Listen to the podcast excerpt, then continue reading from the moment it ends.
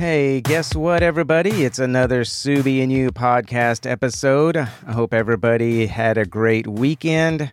I don't really keep up with sports, but I do have to say I'm pretty proud that my Houston Astros are World Series champs again for the second time. It's the second time in the franchise history, but hey, it's got to happen sometime. First in 2017, and then now again in 2022. So I'm pretty proud of that. Even though I don't watch it, I didn't even know they were in the World Series until a few days ago.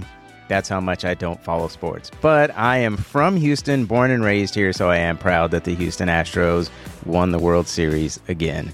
So go Astros.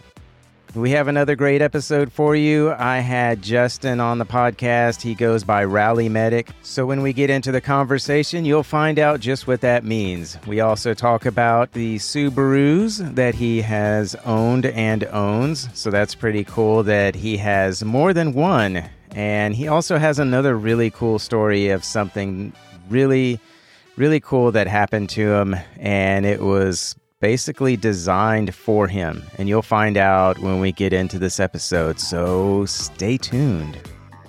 This episode of the Subi New podcast is brought to you by our friends over at SubaruGear.com. Keep your noggin warm this winter with the Wilderness Trapper Cap. This 100% cotton canvas hat is enzyme washed for a soft, comfortable feel and features faux fur trim with black piping and is perfect for keeping out the cold. The structured design ensures an ideal fit while the ear flaps keep your ears warm on the coldest days. Be sure to use the code SUBI and you all spelled out to get free shipping on your order from SubaruGear.com. Thank you so much, SubaruGear.com, for sponsoring the Subi and podcast. As you all know, Christmas is coming up, and for Christmas, I usually end up getting something for myself. It's a combination Christmas slash birthday gift because my birthday is in January, so it's not, it's less than a month after Christmas. So, with the holidays coming up, why not hook yourself up with a new set of wheels or lift kit from Reika VS? Reika is committed to providing you with the highest quality specialized wheels and lift kits that will allow you to travel further, experience new adventures, and discover extraordinary destinations. Reika wants to make sure that you are ready for anything wherever adventure takes you. Reika's flow form process creates both lightweight and durable wheels, which are of the highest quality and are built to satisfy the requirements of all of you adventure enthusiasts. Reika's lift kits raise your Subaru to protect the vehicle's underbody from damage while off roading. The lift kits were also designed to increase the vehicle ride height in order to accommodate larger tires while maintaining the factory ride quality and alignment. The quest for adventure begins with you, and Rika is what gets you there. Be sure to use the code SUBIU10 to get 10% off of a lift kit or a set of wheels like the Tetons that are on Pearl the Detours Seeker, or the new awesome Drifter wheel. Go check out ReikaVS.com and find your set of wheels or lift kit today. Thank you so much, Reika VS, for sponsoring the Subi and You podcast. I just saw that there is another Apple podcast review. I appreciate everybody that has been writing reviews and rating the podcast. This one is from Wisco Subi. Says, great podcast. This is an awesome podcast that highlights why Subarus are not just amazing vehicles, but an amazing community as well. I appreciate the work you put in to keep this going and look forward to every episode. Thank you so much for your review, Wisco Subi. I really, really appreciate it. If you are also listening on Apple Podcasts, please go rate and give it a five star review. Thank you. The other day, somebody asked me if I am not doing the shout outs anymore, which I haven't been, and not because I don't want to. It's just been kind of difficult to keep up with them, but I will go find some shout outs to do because I know there are some out there, and I will t- make note of that and do some of those soon. But I do have an announcement to make. The merch store on the Subi and You podcast website SubiandYouPodcast.com. The merch store is live and ready to go. So I've got some beanies and hoodies in there, as well as hats and t shirts. So go check out the merch store at SubiandYouPodcast.com. Get ready for winter. Keep your head warm, keep your body warm. Go get yourself a beanie or a hoodie and rep your favorite podcast and show your love for this platform. I've had a few orders already, so thank you so much for those of you that have ordered and want to rep the podcast and support the podcast. I really, really appreciate it. Thank you so much. So, we're going to get into this episode now with Justin, who goes by Rally Medic, and hear all about his story. So, get ready for a really great conversation and something a little bit different for the podcast. So, it was really cool to talk to him. And we've got another Canadian on the podcast. So, that's really cool too. Still going international with this thing. Here we go.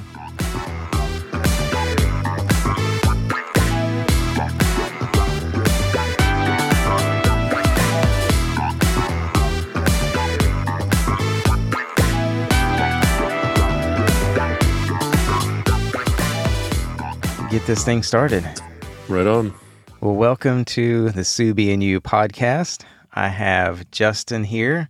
He is a rally medic, and we will get into that in a little bit. But I mean, I already said your name, but I guess kind of go ahead and introduce yourself and like let us know where you live because most of my uh, audience and I guess most of my guests have been in the U.S., but you are not in the U.S. No, um, my name is Justin. I'm from uh, Niagara Falls, Ontario, Canada. Um, born and raised here. I tried escaping a couple times, but uh, never really worked out, and found myself, uh, you know, living here now. And um, it's been home, yeah, like I said, all all my life. But uh, traveled the states a little bit, but this is home now. Yeah, no, that's good. Well, welcome. Thank you. You're welcome. Yeah. I know it's been a while, but we got you on here. And I don't know, you want to go ahead and just start off with what you were telling me, the, what today is? Oh, yeah, for sure. Yeah. So, um, for those of you who don't know, I had a bit of a, you know, being a Subaru fan, I had something work out really well for me and entered a contest with Subaru Canada. Um, and it was like a year ago to the day where they took me out and I met kind of one of my one of my heroes, like rally driver, uh, Canadian guy that's been really successful, Antoine L'Estage. Um, and yeah, it was like a year ago to the hour where I was probably having some dinner and drinks with him, and then uh, we'll get into it a little later in the episode. But uh, what the what the whole contest involved and what the next day looked like. But yeah, that's what I was doing at this time a year ago. Yeah, I'm looking forward to hearing that story because you sent me the YouTube video a long time ago, and when we first started talking about getting you on the podcast, and that was good to see that because I knew that that would be something fun to talk about when I got you on. Yeah, and it's such a fun story too because it involves like other people and and um it wasn't really again I'll get into it later, but it wasn't a contest for me actually. So when we get to that point, oh um, nice. Yeah, it's so funny. Okay. I definitely appreciate the whole experience. So you're obviously a rally fan. How long have you been a fan of rally? Uh, it feels like forever. Um, I've been a motorsports fan for for quite a long time, and the evolution into rally was probably I'm going to think that you know it's been like 20 plus years at this point. Um, I can think of being um, going to be 44 soon. Uh, I can think of being in my late teens and and catching rally racing on you know there wasn't really any good solid internet or youtube back then i guess but you know seeing it on different platforms on television or whatnot and just wondering and being curious to how what that was so uh and it was european like rally racing back then which i mean still yeah. to the day it's so much bigger over there than what it is here. Um but yeah about about 20 plus years at this point. So how did you find out about rally? You said you've been a motorsports fan for a long time but how did rally kind of come across your radar? So I think the evolution, um, you know, and I'm a Subaru fan through and through, um, but the evolution really started with um, I can remember being about you know ten or twelve years old and seeing. Um, we have a like I guess it would be trying to think of like a sports cable channel. I guess you guys have ESPN. So we have like TSN up here. And there was uh, a one make series called the Rothmans Cup, and it was Porsche 944 racing.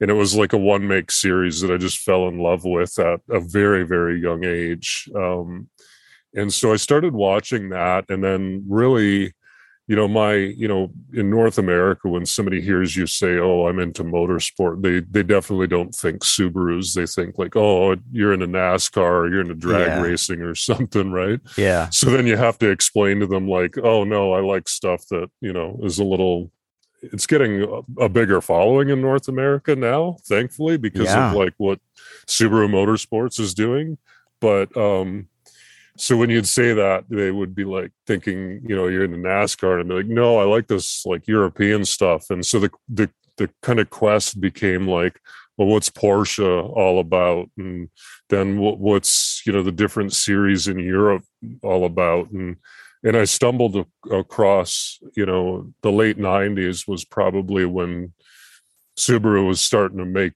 huge waves and moves in in rally racing. Um, like I think the Impreza came out, you know, in the mid '90s, early '90s, and you know, Japan obviously had the STI, so that's what they were rallying over in Europe at that time, um, and across into into Asia. Uh, there's rallies there as well, and so you know, I I just kind of the evolution like i said before was coming from like circuit racing and then finding circuit racing in europe and then basically moving on when i you know maybe found um uh rally racing on television somewhere. That's that's basically what my memory is of of that. Yeah. One of those then, things that you just happen upon.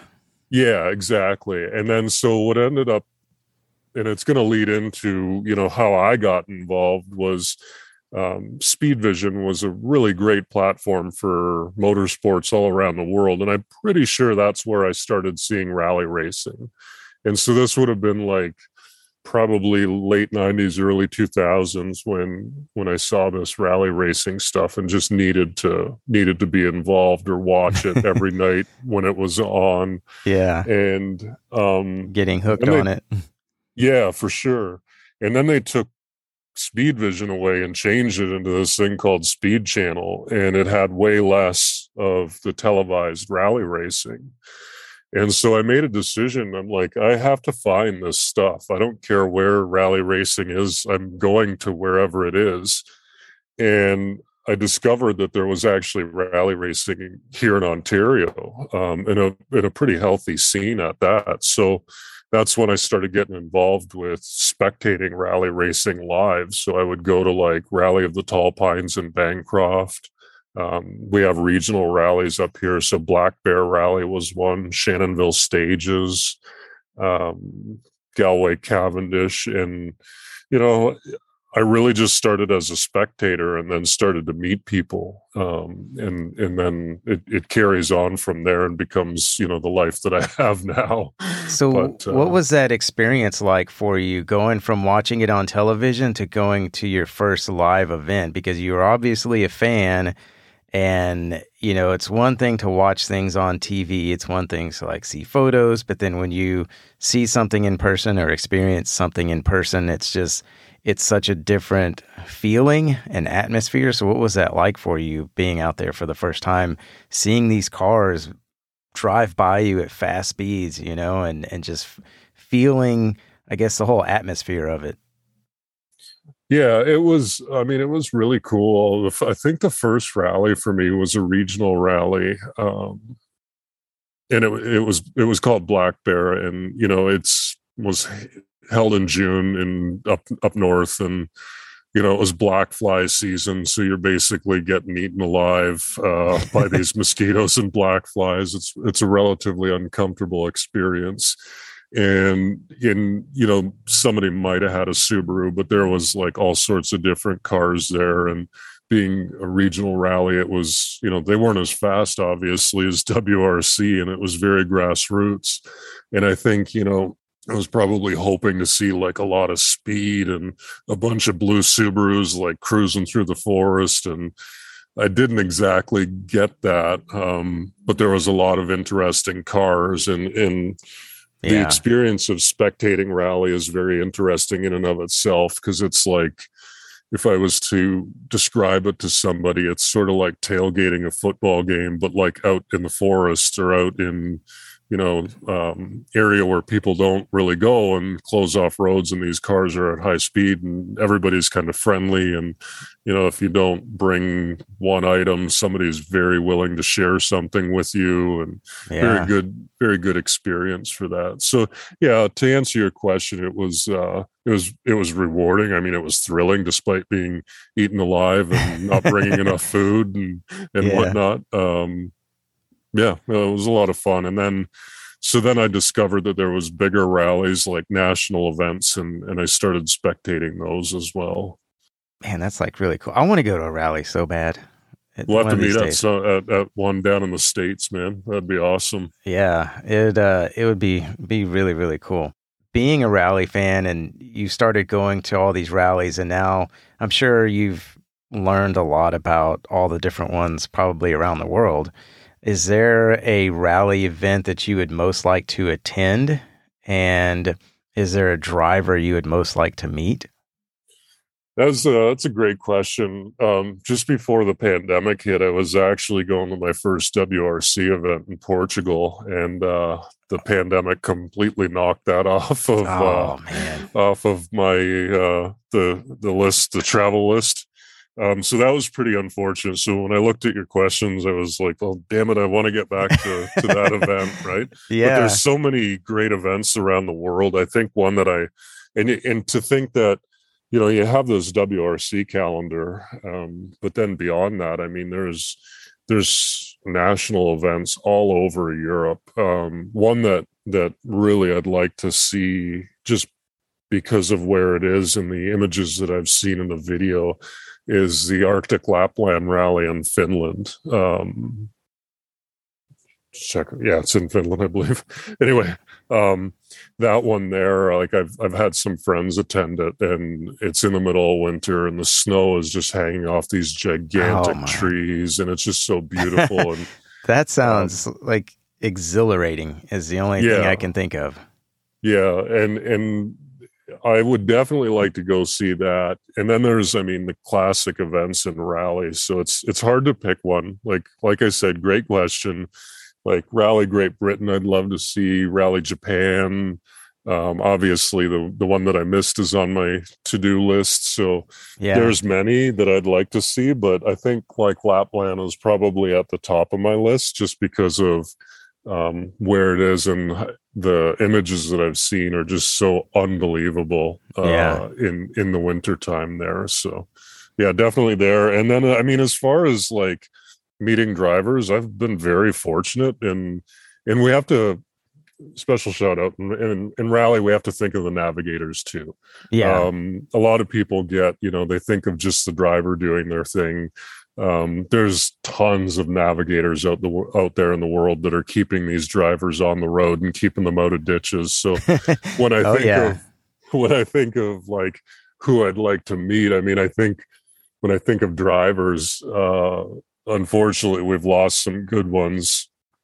Um, you know, if I could go back in time and have a sit down at a pub with uh, Colin McRae or Richard Burns. I mean, those would be, you know, amazing, right? Yeah. Um, but obviously, we don't have the ability to do that um, because we lost those two guys. Um, I could, uh, you know, as far as a navigator, I'd love to sit down with Nicky Grist or something like that. Um, it, it's there's so many. Like I've met a fair bit of the North American, but you know, to tell you the truth, like when I'm at a rally, like I don't really like to bother these guys and girls because they're setting up and they're in the zone and they have to get themselves in the zone. And, and yeah. really what I say is when they're talking to me and meeting me, it's a bad day. Right. So I tend to actually reserve myself at these events and I don't really converse with a lot of them. And I'm I'm in my own zone, right? I've got a lot of like logistics and you know things to think about because some of these events are are very long um our national event uh tall pines like that's i've got a lot of area to cover uh so we don't really get a chance to talk although i know who people are and i might you know nod smile they know who i am and Yeah. because of my role we really don't want to meet each other we want everybody to have a great event Yeah. and and everything to go safely If, but if they're um, coming to see you, like you said, it's a bad day. Yeah so yeah and it, there's so many stars out there right now i mean um Rovanperä just became one of the youngest champions uh, ever in the WRC, actually. And you know, for hit that accomplishment, um, he's a young guy. I think it would be great to meet somebody like that. Um, uh, you know, Marcus Grönholm. Like, there's just so many. I don't think I can narrow it down to one. Yeah, no, Um, that's good. Multiple answers uh, are good. Yeah, that uh, that whole thing with uh, Subaru Canada, like what I realized when I was having dinner with L'Estage was I've known this guy for quite a while. Like he's been involved in rallying since the early 2000s. I've talked to him like very little. Like I might say hi to him at an event, but until we sat down that night, I really had no idea who the guy was. Like, I mean, I knew who he was and his accomplishments in rally racing and what he was doing Yeah. but to to actually converse and find out you know more about him that was the first opportunity in 13 or 14 years of doing what it is that I've been doing Wow. yeah Yeah. Jeez, that's a long Yeah. time. yeah yeah it it's uh I'm just trying to think it I started in you know the mid 2000s actually was when when I switched over from I didn't get to spectate for very long actually um so I switched over pretty quickly and then just started working uh for the events And so, what was it that made you want to work for the events and be a, a medic at the at the rallies? Um, so you know, I, I, Because that's your profession, right? Yeah, I'm a full time paramedic. I have a couple jobs, but I'm a full time paramedic here in Niagara. Okay. Um, and then I just I have another job where I'm I, I work in logistics for a, a disaster response team, um, just on a part time basis. But yeah, so um, as I may or may not have mentioned, I've been a paramedic for 17 years here in Niagara, and um, it I got my job in the like mid 2000s was when I started. I graduated school. uh, It was probably uh, I think I got my job when I was like 25 or something. And so at, at that time, I was pretty gung ho on spectating rally racing. And um, I went up to Tall Pines and like these events are massive and there's a lot of work that goes into putting putting them on. So I think I ended up like just emailing or texting somebody and being like, "Hey, I'm I'm around for cleanup or whatever." Um, and and this gentleman got back to me, and you know I don't want to name drop too much on on on your show, but it's just such an interesting story ahead. and some of the people that I've met along the way. So so Ross Wood is uh, he's uh basically like uh you know rally patriarch. Like i can show you a youtube video where he's he's in his like 30s as a very young man and it's like i think that was tall pines like 1970 something. Wow. and so he's still at it. So he was the gentleman that i met and and sure enough he um he basically was like oh so what do you do for work and then that was it. Like he, i was he's like oh well you're you're a guy and he introduced me to a now friend of mine who was the event medic at at she still is. Um muffy she works uh in, in an area um it's a really nice area north of here bruce county and anyway she was the event medic prior to me joining and she still works for the series. Um, she goes to the national event, and she's like she's started a family and whatnot, so she's she's pretty busy with kids and whatnot. But uh, so he basically paired me up, not paired me up because the event is so big that you can't really like um, like I couldn't work with her. Like I would cover my area and she would cover hers. Yeah. And so that was basically where it took off from was we we she was event medic already and then i followed suit i ended up covering more of the regionals because where she lives like it's a bit of a haul to get to what I call rally, what we call rally land in Ontario. yeah. um because it's it's uh it's quite a drive for her so she took care of the national event and then i took care of nationals and regionals just based on where i live. I was able to uh you know get there in time and you know cover the one day uh events they're done by dinner time and you know you're back home by 10 o'clock at night or something like this right? So that's it in a nutshell just uh meeting ross and getting recruited by him. And um yeah, that was you know mid two thousands, and here we are in twenty two, and we've got a tall pines coming up about a month from now. Um, going to be a good event. So yeah. So how many events do you end up doing throughout the year? Um, so unfortunately, rally's kind of slowing down in Ontario. It's not what it used to be. There was when I started this, we were doing five events a year, and one of them was a national. Um, so, like I said before, I rambled off a bunch of them. You know, Black Bear, Galway, Shannonville stages. There was an event called uh, the Lanark Highlands Forest Rally, and it's up near uh, Ottawa. And that actually in the 70s was uh, one of the rounds of the World Rally Championship. So when you're on that road, um, you're basically on i i consider it hollowed ground like it, it's it's like to think that there was like a, a lancia uh, that won that event which is a very interesting one of the penultimate rally cars uh, lancia uh, stratos won the event. Um, like being on those same roads thinking like man the wrc came here back in the 70s or whatever Yeah. is totally totally cool. And it's one of it's it is my favorite event to to work at because the road is just so beautiful. It is like it's all gravel it's winding um and when we when we do that event it's pretty much uh like may so it's just starting like because it's it's north so it's just starting like the trees are starting to bloom the weather's usually perfect and uh, it's springtime so you really have a great energy and a lot of people come we actually get competitors from the states in the past that have gone up there and competed um, but it's just it's a great road yeah i can't say enough about the road that we the roads that we use up there Yeah. Yeah. Well, speaking of the states, do you ever make it, or have you ever made it down to any rally events in the in the U.S.?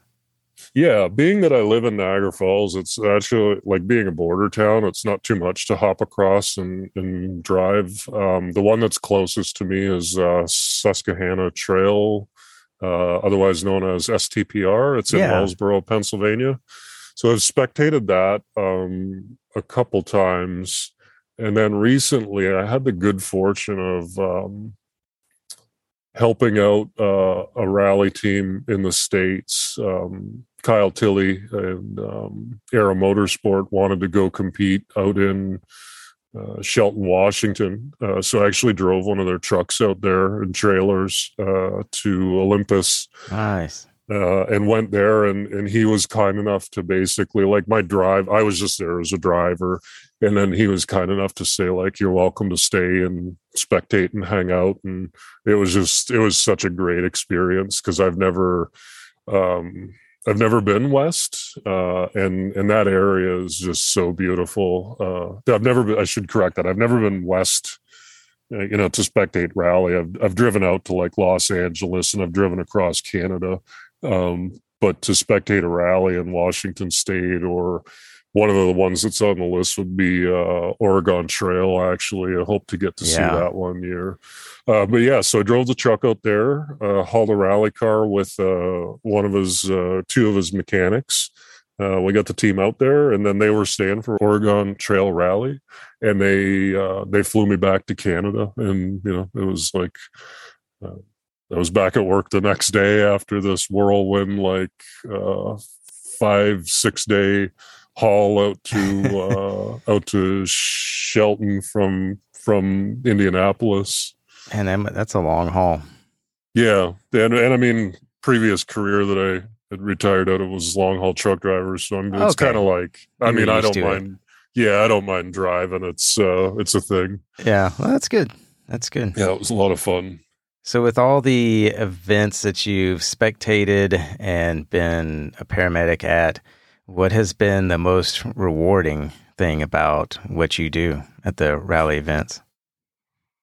Um, I think it's like it's the community. Like to me, like I'm not looking for any recognition. Um, I just want people because I'll go back if you don't mind, just to what like as paramedics, we're not fun people. Like we're risk assessors. Like we will we will tell your children to not jump off of that, you know, from height or something like yeah. this.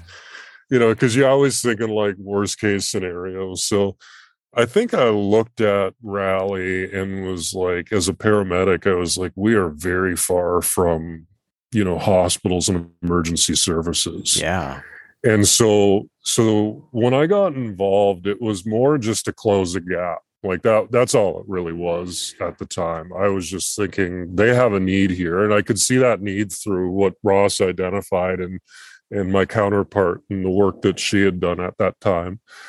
Um and basically decided that i was going to do this work. And it, it it doesn't pay well. Uh, it doesn't pay at all, actually.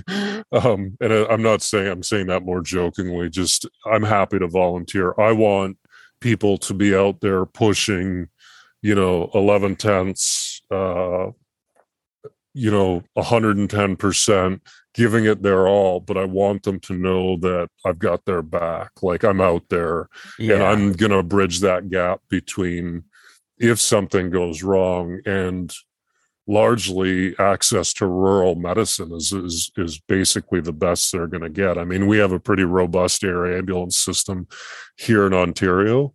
Um, so we can I never want to think about it coming to that and and it hasn't come to that. Oh, that's good. Um, Rally is very safe and it hats off to Ross and his people for um, you know organizing super safe events um, Antoine L'Estage once actually said at that dinner, he said Rosswood organizes the safest events in Canada, and and and he's really really happy with these.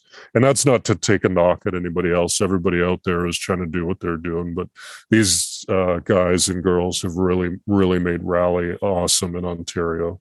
Um, but yeah, so the rewarding piece is just the the sense of community and the people that I've met over the years. And then I mean, you can extend it to sitting here tonight with you on this podcast like that community to be able to reach out to a guy through social media. And when when I started this we didn't have social media right? Yeah. And so seeing what you're doing for you know the Subaru community and and hearing the podcasts and and I'd mentioned that I still do drives so I actually download most of your podcasts and, and listen to them while I'm driving. Well oh, thank you. And to me to go from this guy that was just closing this gap to say I've identified a risk and I want to like basically be there should anybody need me, but hopefully they don't. You know, hopefully they just have their events and they're out there doing their thing. Um, to sit here tonight, I think the most rewarding is everything in between, everything that's brought me, you know, Subaru Canada and brought me to the Sub- Subi and You podcast and from those days of just being a guy that's like i'm going to help these people out and hopefully they don't need me. Um, that's the most rewarding thing and the friends that i've made along the way um, is has been really amazing. Yeah it's uh, you start doing something because you like you said you want to bridge a gap but it's also something that you knew how to do you're obviously passionate about it it's something that you can be around something that you enjoy. You can be around the rally events and you can be there. You're not there to spectate, but you are there.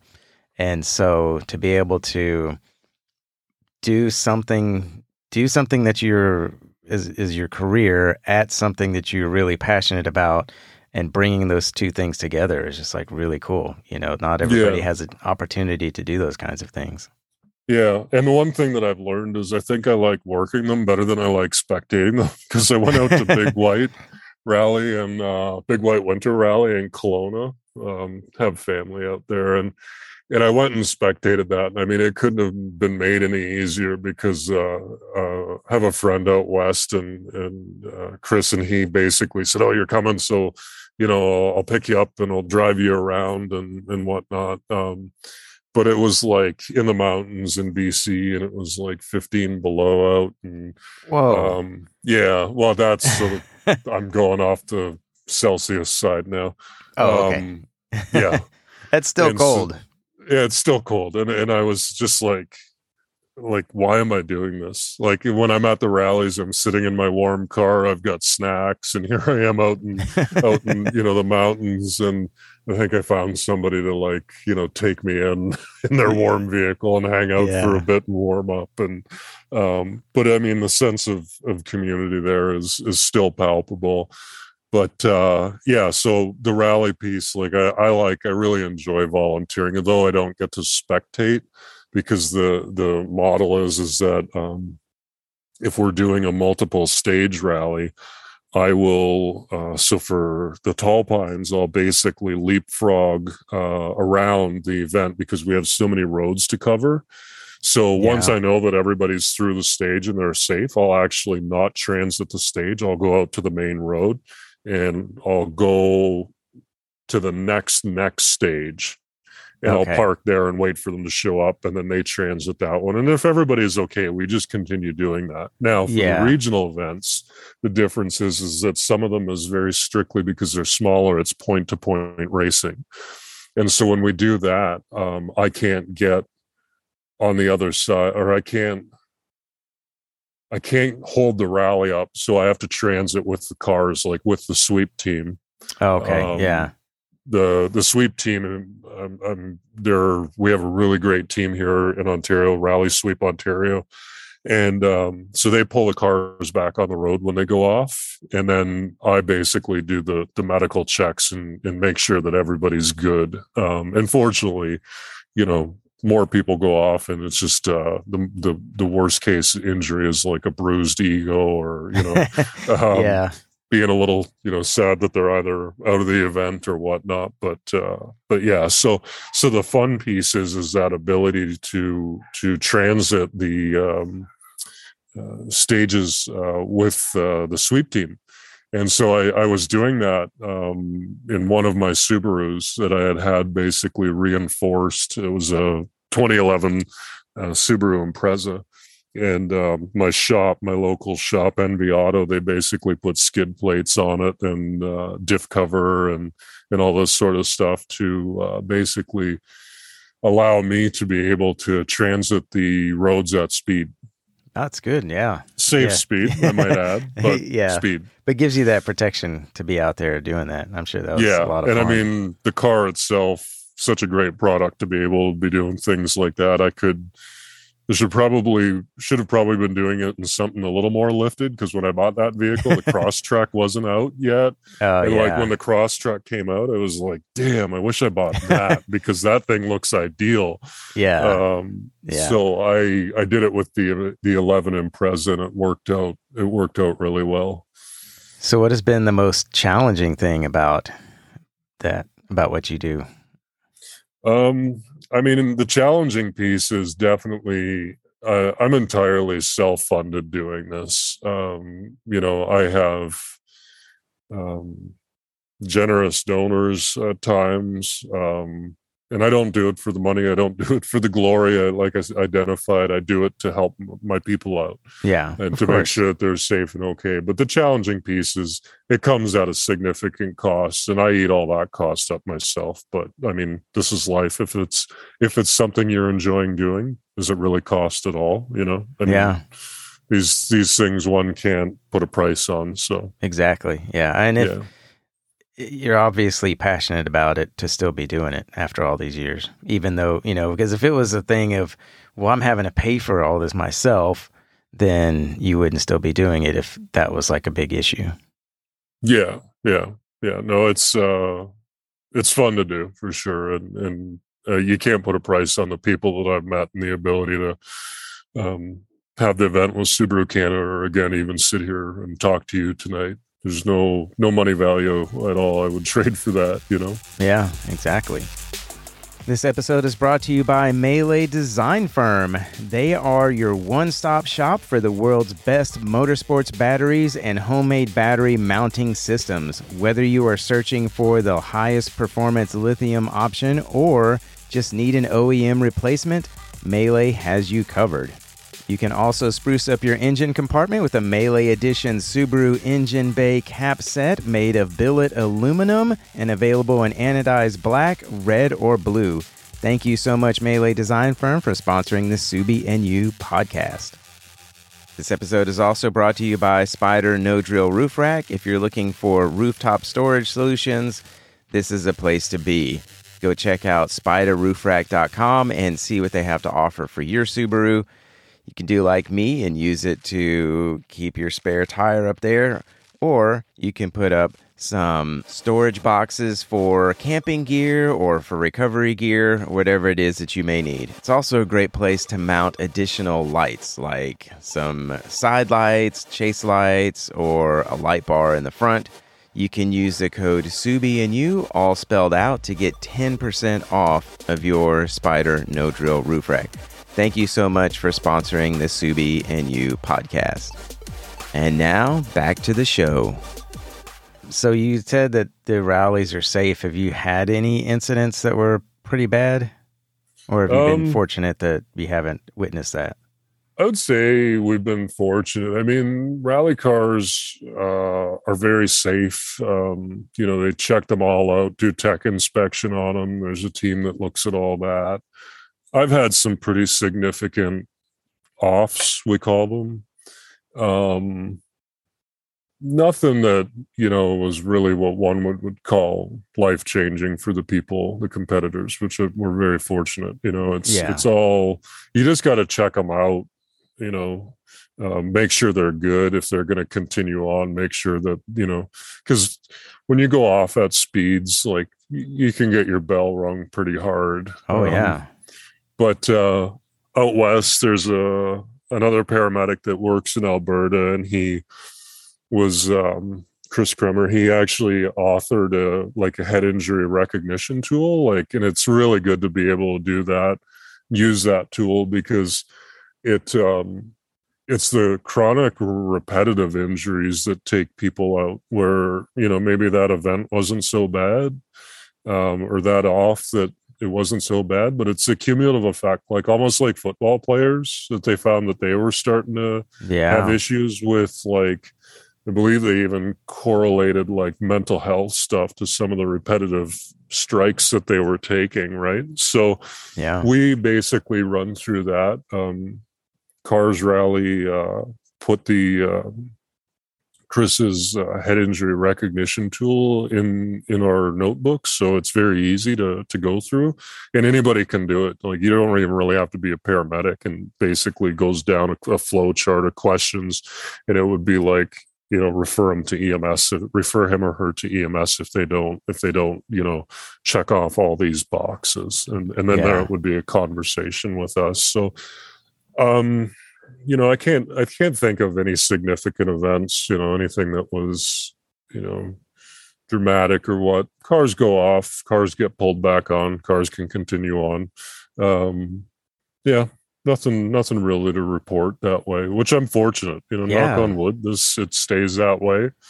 Um because i just want to be out there i just you know lots of people check with me and they you know i haven't seen them in a while so like hey how are you and what are you what are you hoping for the event i'm like i hope to just sit in my car and play on instagram and wait for all the cars to go through and yeah you know uh just hang out and and then move on to the next stage. Like I really don't want to deal with people and anything that bad should happen, but I'm there if it does. So yeah, overall over the years, I don't really have anything that was spectacular to report. And you know, with respect to the competitors that I've treated or dealt with over the years and their privacy, I wouldn't really talk about anything. Oh yeah, of course, anyway. yeah.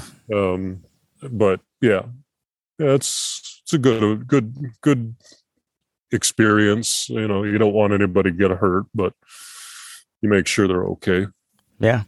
So before we get into the Ready from Factory contest, how did you said you've been a Subaru fan through and through? When did you start getting interested in Subarus and like what was that attraction to them? Yeah, so I remember seeing like the GC platform in World Rally and just absolutely being in love with it. And I mean, the Hallmark World Rally Blue paint job, you know, those cars just flying through the forest down the stage roads. Um, I wanted to own one, and you know, you're just you're you're a young adult, and at that time, you're trying to find your place in life and maybe i didn't really find mine for a few years later until you know i got into college and decided to become a paramedic. Um, and so at that time you know you see these cars out there and you want to buy one and i can remember a dealership. We didn't have any i don't think we had any subaru dealerships in this area.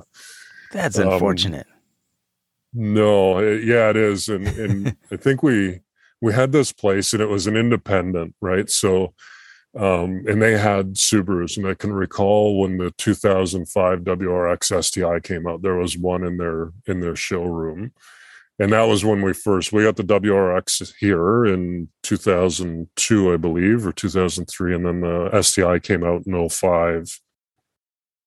And I remember seeing it. It was in the World Rally Blue, and it had the gold rims on it and I was like, I, I need that car.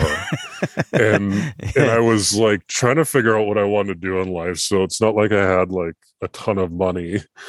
And 05 would have been probably in around when I was like between getting my career going and school. So I couldn't buy it um, at that time.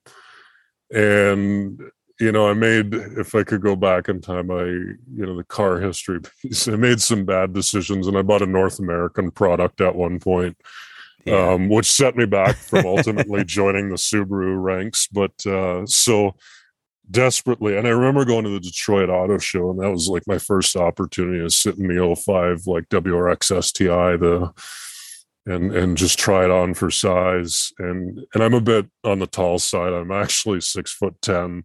Oh um, wow. yeah yeah. You would tower yeah. over me because i'm not tall. I uh here i am trying to see if i fit in my my dream car. And and lo and behold i i fit and i fit i fit pretty okay. Um but ultimately i get my career going and i decide that um I'm going to buy a pickup truck, and I buy a, a. Dodge, and it didn't go well. Um, I think that thing spent more time in my driveway, and you know, I'd be at rallies, and you know, the check engine light would be on, the dashboard would be lit up like a Christmas tree, and Jeez. just yeah. this terrible vehicle. So and I started working about my part-time job like about an hour and a bit from here and driving a truck that distance was just not feasible. So my logic at that time was get rid of the truck um and and basically get a Subaru because here I am at these rally events and there's Subarus everywhere. So and I have I, to be driving one. Yeah, yeah. and and but my logic was that if I break it, there's a ton of spare parts around. Yeah, right? there you like go. if I do something stupid uh, while I'm doing my event support, there's help everywhere, right? Yeah, you so, got all kinds of people that know what to do with it. yeah, so um, I, I downsized from the pickup truck, and I bought. You, if you've seen my uh, Instagram, uh, you've probably seen pictures of it in there somewhere because I love that car. It was a 2011 Subaru Impreza in what we call a touring model here in Canada. Yeah. And um, it was just at that time when I went to buy that. Um, now, did you buy it brand new? I bought it brand new. I got it okay. with seven kilometers on it. Nice. Yeah. yeah. So and and it was at a dealership because again, like I said, we didn't have a dealership here at the time, so I had to like travel to go buy it. And what happened was um, they had the um, Fukushima after the tsunami. So Subaru stopped production for a little while. So I bought that car and I went to my guy, like sales guy, and it was this like gray gunmetal gray Impreza, and I wanted a manual transmission in the worst way, and they ceased production like. And I don't know if it was oh. a ploy just to sell me what they had or what, but he's like, we really only have the automatics. Like, you got to buy this car or you're not getting a Subaru.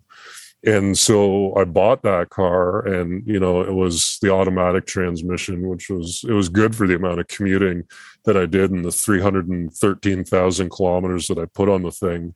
Wow. Um, but it wasn't yeah. the funnest vehicle, but it did well, and it was yeah. super super reliable. Um, I just had like one issue with it, but it was like well into the over 200,000 kilometer. I mean, I drove this car across Canada to go see um, go see family, go see my wife's family out out west, and um, you know, never had any issues with it.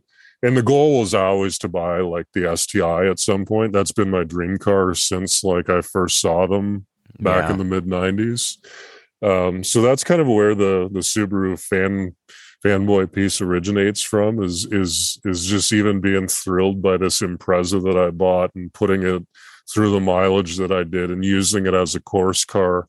Um, it was a little low, uh, and I did get stuck a couple times. Uh, but thanks to uh, the sweep team, they pulled me out and slapped one of their "You've been swept" stickers on the back window. Oh, that's awesome!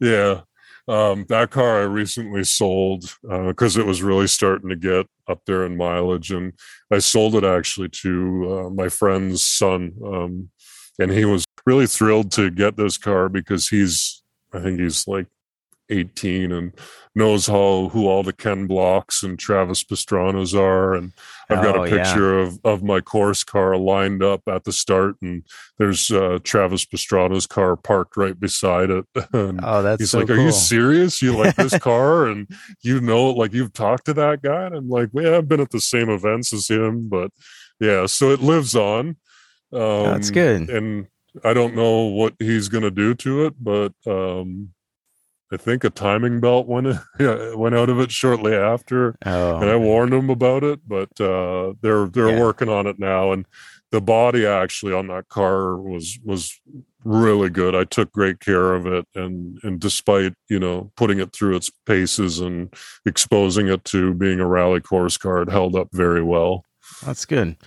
So now you do have your STI and you yep. also have a Forester, correct? Yeah. So, uh, what a year it's been, right? Um, I guess, you know, the Impreza started showing its age and we, you know, I made a decision that I, we made a decision that I needed a new car and, you know, finally got, um, things were, were going good and, you know, um, I decided to buy the STI and and I'm so happy that I bought it because it's a 2021 uh, and as you know they're not making them you know in the internal combustion engine platform yeah. now at this time. I mean we got the WRX which uh, really started it's really growing on me. I really love that car now. Like i think it's a great looking vehicle. Yeah. Um, i see them in real life and and they just they're great uh, so I'm really happy I bought the STI because it was the last year of production and it's kind of turned into my garage queen. Um, it, it has some mileage on it. Um, and then I bought this Forester. I found a 2000 Subaru Forester that has 105,000 kilometers on it. It's the SF generation. So it's like what they call the toaster. And yeah, it is I love those. a box. And I love it. Yeah, that's the. It's very boxy, but I, there's just something about it. I love that body style. Yeah, it's really great. The um, it was purchased locally and it was owned uh, by an elderly couple um, that I don't know what you know. They sold it to another. The guy that I bought it off of and uh, you know so its mileage is down there. Uh, i just spent some time with uh, my shop uh, envy auto doing some restoration on it. Um, but the guy you know he put a really loud exhaust on it um, you know and and lowered it and put these yeah, like really that. wide rims. And so that is definitely not my purpose at all because uh, it's eventually going to make its way to the events. Um, but there's a 17 or 18 year old that lives within me that is just loving driving around this lowered Forester. Yeah. Uh, you know, with these fat it, rims on it. Yeah, I mean if you're going to if you're to eventually make it to where you can take it out on the stages, enjoy it for what it is right now. Yeah, and it's like I'm actually pretty lined up. We only have one more event this year. Um, my Forester nor my STI will be going to that event. Um, I actually uh, got a really helpful situation going on with a driver that got hired for me.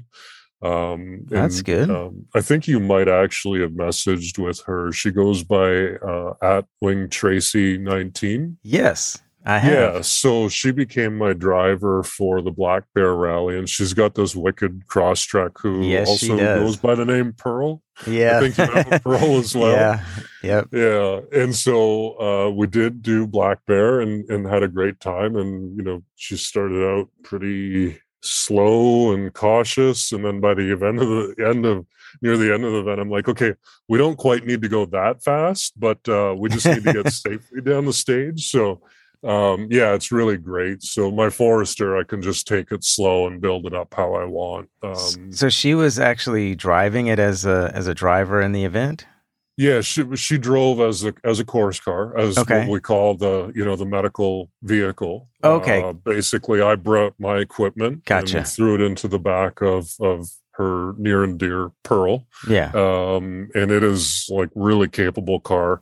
I oh, think yeah. her car was like the uh, star of the event. Like a lot of people, like I just my my Impreza was just stock, like it was reinforced underneath. But um, when when when Tracy showed up in that Crosstrek, like all my f- friends and volunteers were like, "Wow, you've really done it now, man! Like, look at this thing! Like, this is a great car." And yeah, you know i was afraid to uh, i was afraid to ask but she was kind enough to let me drive it for a stage. Um, and I, I basically took it down you know one of the one of the i think it was the southbound stage which was a blast. And, uh, and then we switched back and let her drive the rest of the event. Yeah it's uh it's good that you got an opportunity to do that yeah, and you know what? The, I do a lot of these events by myself, and when you're thinking of you know the transportation plan, kind of the logistics piece, and you know doing the whole event um, just by yourself and driving yourself, it's a little bit daunting um, because you got a lot to think about. And should anything happen, like I just want to be in the realm of the medical and trauma zone of what I'm going to do and stuff like that. So yeah. having somebody take that, uh, take over the driving responsibility is really great. A friend of mine, Dean, actually, we started the rallies years ago, and there was a number of rallies that he drove for me, and he had this like I think it was like a 1997 um, Impreza Brighton wagon, uh, maybe like a GF body style, if I have that right, like the little station wagon. Yeah. And this thing was so great. He had it set up on gravel competition tires, and I don't know what he had done to the motor or whatnot, but he called it like the little red wagon and we would just like have a blast flying down these stages in this thing yeah. so i've had i've had a few drivers and and basically i i endeavor to have drivers from here on out um, if possible you know to get people to come to volunteer at rally is you know a lot of people will say oh that event sounds awesome i definitely want to come but then when it comes day of and you're like okay so I'm going to be up at about three or four in the morning, and we've got to be on the road by five o'clock, and we're probably not going to get home till midnight. You Never mind. yeah, your layperson is like, uh, yeah, I think I've got to walk my fish that day. you know, you've got to really find true rally fans that want to come out and, and yeah. work with you and stuff like that. So, yeah, it's been helpful, you know, over the years having drivers, but I, I can do it on my own. I just prefer to have drivers. Yeah, that's good to have that, you know, burden taken off of you, not yeah. having to drive. And it gives somebody else an experience to get out there and, and do something, you know, volunteer yeah. and be a part of the whole experience. And I'm guessing you get to, you know, talk. You have somebody to talk to while you're out there. And... Yeah, well, I mean, like, um, when I've done the events by myself and they've been rather uneventful, it's it's like I'm the loneliest man in the world, just sitting in my car, you know, yeah, having snacks and playing on my phone. But that's okay, you know. And I get to see all my friends. I, I make it sound yeah. like a, it's it's a lonely event. It's truly not. We, I mean, you can really I don't know many other places or things in this life that you can, you know, corral a bunch of people that only meet up a few times a year and go out into the forest and work these long days to put on an event, you know, and we we carry on with our own lives and go back to it. And then we just pick up where we left off at the next event. And yeah. um, it's a great community uh, to be a part of. And whether you're whether you're you know volunteering as what I do or you're you know uh, a start team or a, a finish team or you know um, uh, a radio control uh, stuff like that there's always something for people to do. And and and I should mention if anybody is really wanting to get interested you know if you found me through social I could definitely put you in touch with the organization committee of the Tall Pines uh, for the event uh, end of November uh, up in Bancroft, Ontario, because we're always looking for volunteers for stuff like that. But uh, yeah, that's good. Yeah, I I think it I would love to go just spectate an event, but I think it yep. would be fun to uh, also be a volunteer and you know be involved in it somehow. I yeah. just I just need more time. Yeah, I mean, you're a busy guy with, I mean, you're bringing a whole damn community together with this podcast. I don't know that you expected it to get as big and as amazing as it has been, because certainly from the outside looking in, you're doing good work with this whole thing. I can't believe, you know, I think you were, we were messaging you like, oh, I feel so bad for not getting you yet. And I'm like, like I think you had Lance Smith on. You yeah. had did you, did you have Rie- uh, yeah, Je- had, Rhiannon Gelsomino? Yeah, I've had her on twice yeah. because I, I, had her on just like as a guest and talking about her journey and everything. And then I had her on again to talk about rally. We did like a rally 101, which was really cool. Yeah, that was awesome. I listened to that one. And I mean, you're bringing people like, you know, the stars of rally and, and, and regular people, you know, when I was, when you were messaging, I'm like, I can wait, man. Like we're, we're good. this is, and I find out like, you know, I mean, the Instagram community being able to listen to an episode and just type in a name and go follow. And like, I messaged with Wraith Trek the other night after that episode and just said, like, that was such a great episode. And,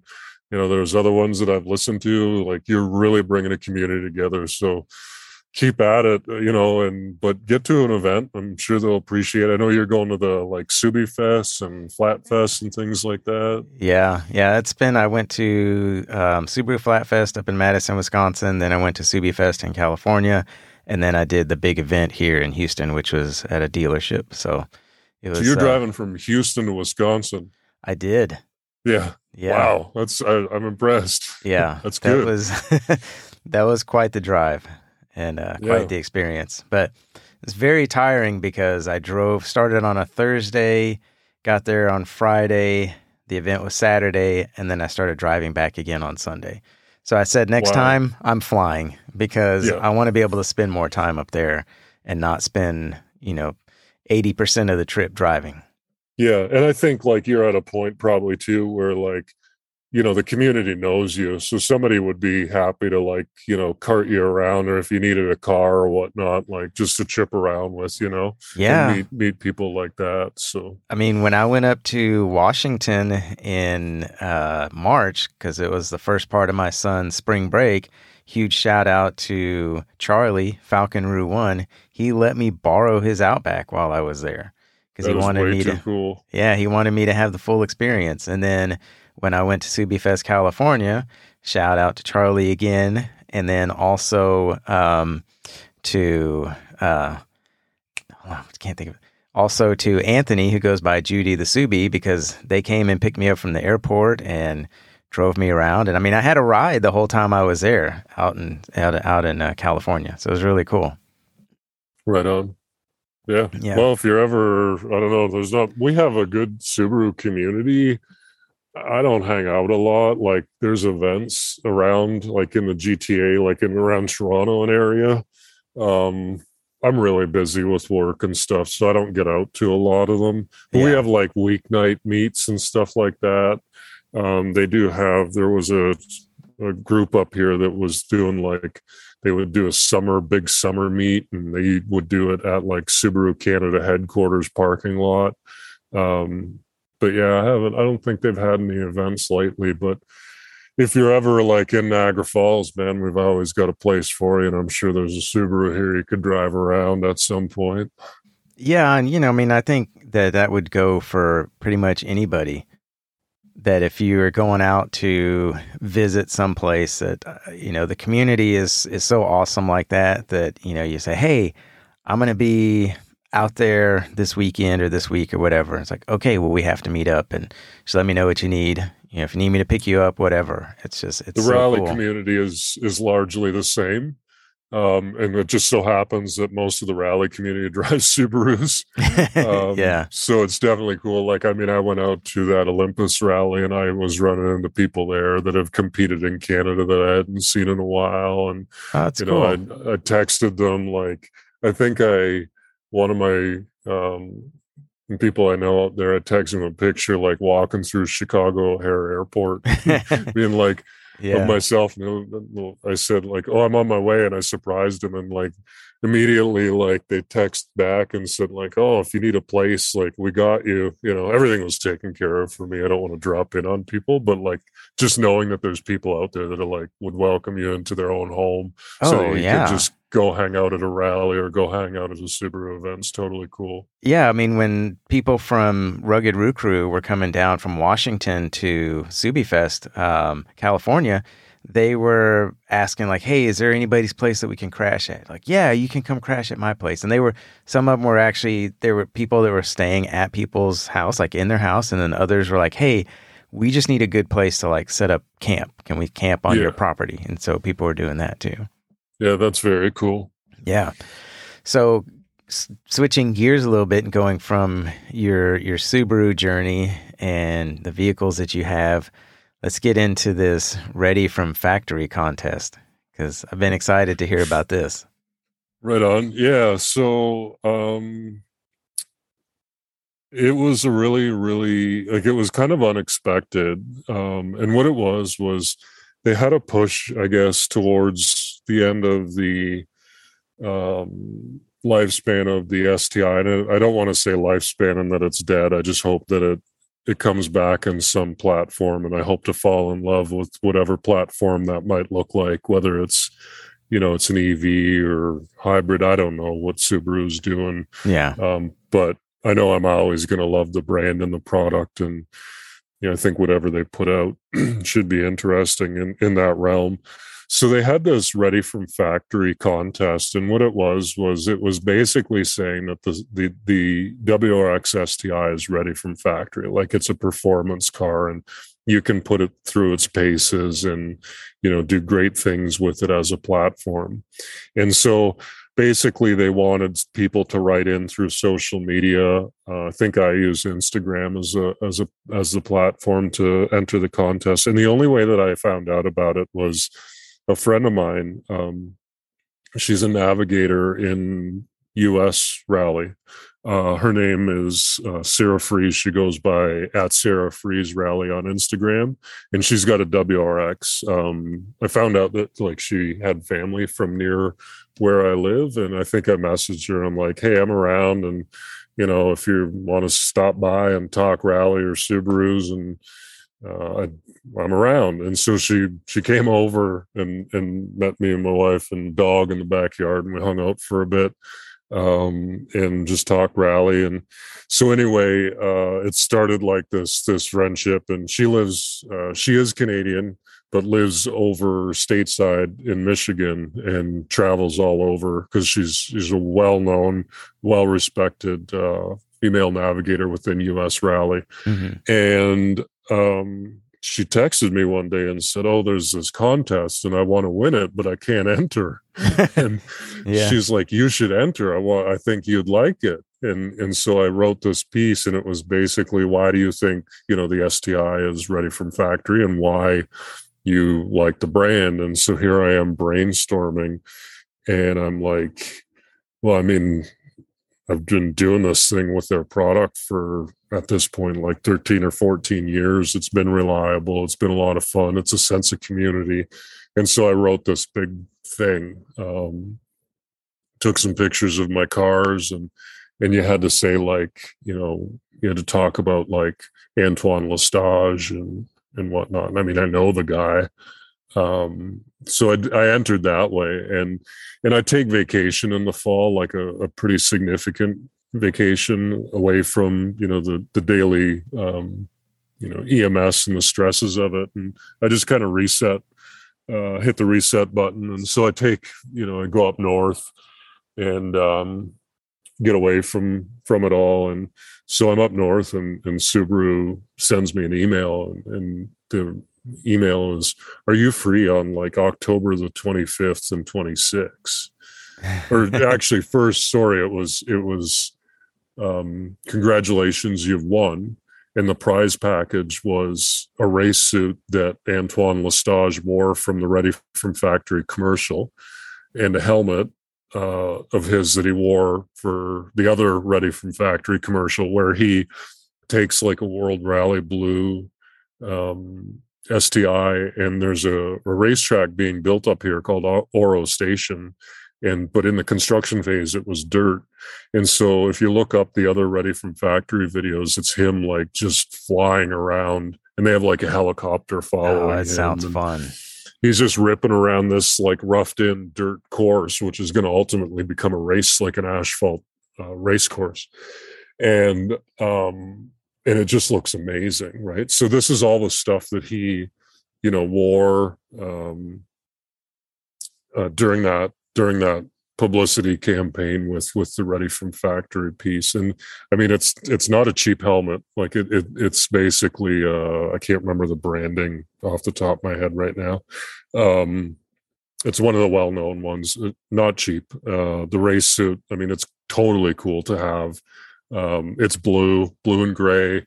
Yeah. Um and and then they they they basically said congratulations you won it. And being that i was up north i'm like okay so i don't want it to be like the amazon package it's get gets stolen off of my porch yeah. So i basically said to them like hey can you let me know when you're going to mail that and i'll have somebody swing by and pick it up? Because i wasn't going to be home for a little bit.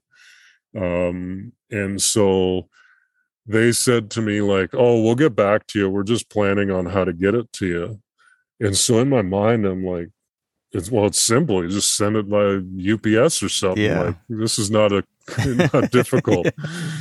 And then they, I get this email back, and they're, you know, it's Subaru Canada's like PR team, which are amazing, by the way. They're totally uh, good people. They um, said, "Hey, are you free like October 25th and 26th?" And and I look at my cam like my calendar, and take like three four weeks vacation all in october and that's my first day back at work. And here i am staring at this email and i'm like they're up to something. Like yeah. something is about to happen. Something's going and on. so i send the email back and i'm like yes i'm definitely available. Meanwhile i i'm still scheduled to work so i phone of course i'm available yeah i can make it so I figure out kind of how to work out the logistics of being available. And my scheduler, she she's like, "Oh yeah, we we've got staff available, so we can just switch your shifts or something like this." And and so they're like, "Oh, we'll be in touch with and we'll be in touch with details uh, shortly." And you know the emails just start coming, and I don't know anything about this Antoine piece. They're just saying, "Are you free these days?" And so um, Sport Driving Canada uh, reaches out, and they're like a like a motorsports event uh, kind of uh, publicity uh, agency, and um, they're they're basically they've done some work with Subaru Canada and other automakers, and they do like track experiences and stuff like that. So yeah, they um, they reach out to me and they're like, okay, so uh, you're gonna get a car delivered to you and if you're comfortable talking on video um, we're gonna you know interview you and then you're gonna go to uh, an area um, it's called picton um, prince edward county which is on the north shore of lake ontario and you're gonna go to this like hotel. And the crew will be there to interview you at this time and so the car piece was like it's it wasn't a car to have which some people thought like i want a car or whatever yeah that's because that's like what i was to, thinking at first Yeah, which would have been nice. Uh, shout yeah. out to Subaru if they want to take over my payments that are left on the STI, that'd be amazing. But no, I'm just kidding. It's such such a great car to own. Um, it was like a, a, it was an event basically where they loaned me an STI in the in the World Rally Blue color, and and they had another STI. So the guys that show up, interestingly enough, are like really accomplished race car drivers uh, within Canada, North America, and the world now um, that wow. run the sport driving in Canada. And and I recognize the one guy, Nathan, when he shows up in my driveway, and I'm like, you like you've competed. Like I, I wa- I've watched you on TV. I know who you are. He's like, yeah, that's me. and then the other guy, you're was, here uh, at my house. Yeah, the other guy is like, um, Zach, and who's gone on to be very successful in European racing. Um, and, and they're just these down to earth dudes, and they run this company that's like motorsports events, and they're, you know, at my house, and like Nathan was just like, "Oh, your garage is so cool! Like I have a detached garage. It's old, like it's as old as the house, or pretty close to. It's probably like 80 years old. It's wood. Oh, it's dark wow. in there. You see it in the video, and it looks all like you know, like mysterious and like yeah, different. Like you made it look amazing in there. Actually, it made me look good and, and everything. so they interview me, and it's kind of similar to this. And then they're like, you know, what what why are you who you are about this brand and what got you into motorsports and i talk about it and talk about my experience as, as the medic for uh, rally here here in ontario and and then basically um, Nathan's like, "All right, you got to be in in Picton at the hotel for this time." And I said to him, "You know, I saw the email chain, and at one point, I think they CC'd Antoine, and I'm like, is Antoine going to be there?" And Nathan just looks at me and he's like. Hey man, I'm just the driver. I'm just delivering the car. I don't know. Uh, I don't so, know anything. I do, but yeah. I can't tell you yeah so i get in the car and after the interview and and drive up to um, uh, prince edward county and to a really really nice hotel um, that they put me up in and they're like okay well dinner time's at this time and um, you got to be here and so they set the cameras up and it was pretty casual laid back and and I they say go your room's good to go. You can go check in at your room. And I walk into my room and there's the helmet and there's the race suit oh, laid out nice. on the bed and some free like Subaru swag. That's uh, so cool. laid out on the bed. They had to and, figure out how to get it to you. Yeah, yeah. Well, they did a, an amazing job, and the PR team they wrote me a letter, and you can see when you watch the video. Um,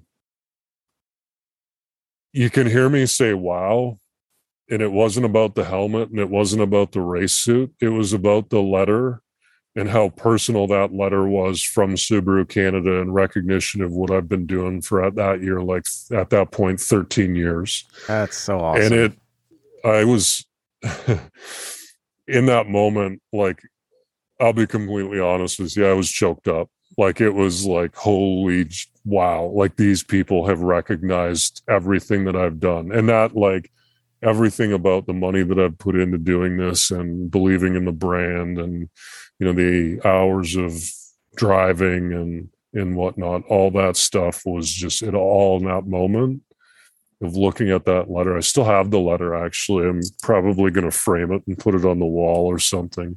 Yeah. Um, but I couldn't believe it when you see the video, you hear me say, wow, that moment for me was like nothing I've ever, yeah, it, it was something else to experience that moment where all of it came together and somebody said, thank you for doing what you do. And like I said, I don't do it for the recognition, but when you get a brand that basically gives you a nod and says, we're here for you. Yeah. We've got a product that you can believe in and we thank you for doing what you've done you know, and Subaru Canada was very involved with rally in Canada for many years. Um, they uh, their factory effort uh, they accomplished everything that they wanted with the platform. So the factory effort basically is is is no longer um, at this point. I hope to see them back, if anything. Hi Subaru Canada. I'd love to see that WRX platform, yeah, uh, out there in Canadian Rally. But um, but yeah, it it was it was a moment, uh, and yeah, I I could talk all night about how great that moment was. no, I get it. Yeah. Yeah. So then you go to uh, dinner after that?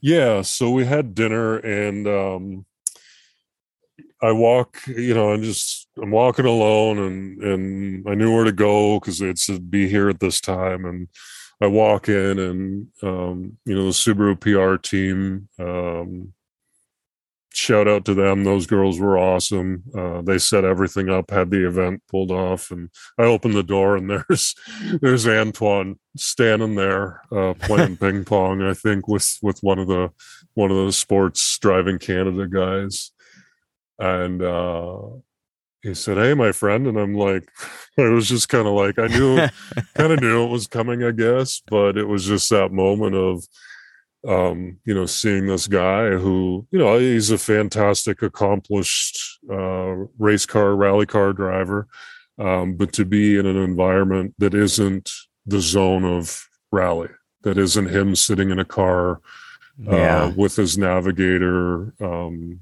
you know, over the years, it was Natalie Richard at one point, Alan Ockwell um, and and being with his teammate and and looking, you know, getting ready to race, like being there in a room with him and being able to sit down and have a drink or two and have dinner with him and just learn more about him. And, you know, I don't, I respect these guys and they are all heroes, girls as well that compete, uh, heroes to me to a degree, whether it be anybody from, Antoine to my friend Sarah. Like, I think they're all amazing doing what they're doing. The special opportunity for me to be out there and, you know, I can only really do it in Ontario at this point uh, because of the nature of how paramedics work. Um, to be able to do that is, is pretty special. So, to have the ability to sit down and just have dinner and learn that Antoine is just a guy and, uh, you yeah. know, a guy that we talked. I mean, this was uh, last year. So, I mean, we were well into the pandemic. Uh, learned that he's just a guy fighting his way, you know, as an entrepreneur, as a race car driver, um, rally car driver, and what he had gone on to do and just share stories, you know. And I felt like, it, I think, like, at one point, I, you know, you, you're reading the room and like, everybody's just hanging on to your every word and i'm just like well, i'm just a paramedic that found this really cool thing to do on the side and um, talk to them about what it's been like being a paramedic working in, in this pandemic and the stresses of, of that on on one and and then that other job that I have um, and then hearing about it, Antoine being an entrepreneur with his businesses. Uh, he owns uh, fitness centers, I believe, in in Quebec. Nice. Um, and very active guy, um, family guy. Yeah. And then he's gone on to do. Uh, he's in the WRC, but he has a unique role there in that he does uh, gravel notes for M Sport, and so he. Uh, goes ahead of the cars uh, in between stages and, and basically writes or uh, with a team you know observes the road conditions and, and makes yeah. notes and changes in the road conditions so he's still very involved in rally um, which is awesome for him i'd love to see him you know doing um, competing in canadian rally just like it was you know back in you know the mid to 2000s and when his um, his great successes uh, over you know, I won Canadian Rally Championship year. He won outright every event. Um, another, you know, I think he won 2006, 2007, and then he won like from, I think it was like 2010 to 2017 every year. He won the championship. So very, wow. very successful guy. Yeah. Um, inducted into the Canadian Motorsport Hall of Fame um, because of his contributions to rally and his successes in rally racing. Um, I think his co-driver Natalie followed suit actually just recently uh, in in the Canadian Motorsport Hall of Fame. So, um, yeah, to sit there with him, and I mean, I never put him up on a pedestal, but at the same time, very accomplished and very accomplished in a short time. I mean, I think his first regional rally was 2000 or 2001. Uh, I might be wrong on that, but um, to become a national champion and then move into the states and um, compete in um, American Rally. He had won one of the uh, North American Cups uh, at one point. So we had a great time. Uh, like I said, uh, the organizer, um, Sport Driving Canada, as well as Subaru Canada, they made a really special evening for for somebody, uh, for myself. Um, and we were just able to hang out and it was nice to hang out like that because uh, at that point, you know, we had had so many um, lockdowns and closures and different things to deal with the pandemic that it was nice to have an evening out uh, and just socialize with people. And I mean, yeah. it felt like I was with old friends, really. And it was very unique because, as I had mentioned before, to go from that point of um, acknowledging a presence of a competitor or a rally, saying hi, but not wanting to bug them because I know that they uh, they have to get their mind into that winning strategy, uh, and then never wanting to see them or talk to them because I don't want to meet them under bad conditions. Yeah. And having Subaru Canada uh, put on an event for me where I got to sit down with one of my people and, and learn more about him and just have a, a great evening was yeah. really good. Yeah, it's it's nice when you can when you get recognized for something that you're doing that you're like you said you're not doing it for recognition you're not doing it because you know you're trying to do it for the money uh, yeah. or, or, anything else you know you're doing it because it's just kind of who you are and, and what you're passionate about and then for somebody to recognize that that's really cool yeah so the original contest was truthfully actually only the helmet race suit and some swag and when they found out who i was and what i'd been doing that's when the event became a lot bigger. Wow. And it became the whole meet Antoine. And they phoned Antoine and said to him, you know, we want to do something different, uh, something at the time, I think they still are, something uncommon was the, the catchword that they were using. And it really wasn't an uncommon experience uh, because, you know, I always stand at the start line. I never get to uh, really get involved with motorsport as far as spectating or, yeah. or or being driving driving at speed. So it was really cool that way. And so the next day was they said, "Well, you got to be up in the morning because we're off to do a, a little bit more." And they said, "You know, here's a gas card and put some gas in the STI and meet us at Shannonville Motorsport Park."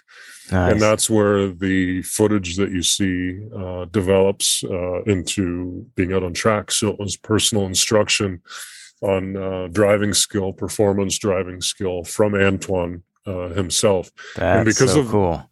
Yeah, it was very cool. Because of the pandemic, I think like there's one point where we're in the cars, we're both masked up or whatever, but they had two cars and he was in one and I was in the other and we had like walkie talkies and it was like we were doing lead follow exercises and the weather was absolutely perfect. I mentioned before how it was a year to the day and yeah, it was like 70 degrees out today and beautifully sunny. And I thought to myself, you know, this is beautiful weather and uh, going back to that event when I did it was was like pouring rain and it was cold and I think that that weather being a Subaru was way better than it being on a dry track. Like today would have been a dry track up there. Yeah. And you can see the footage where the cars are sliding around. Yep.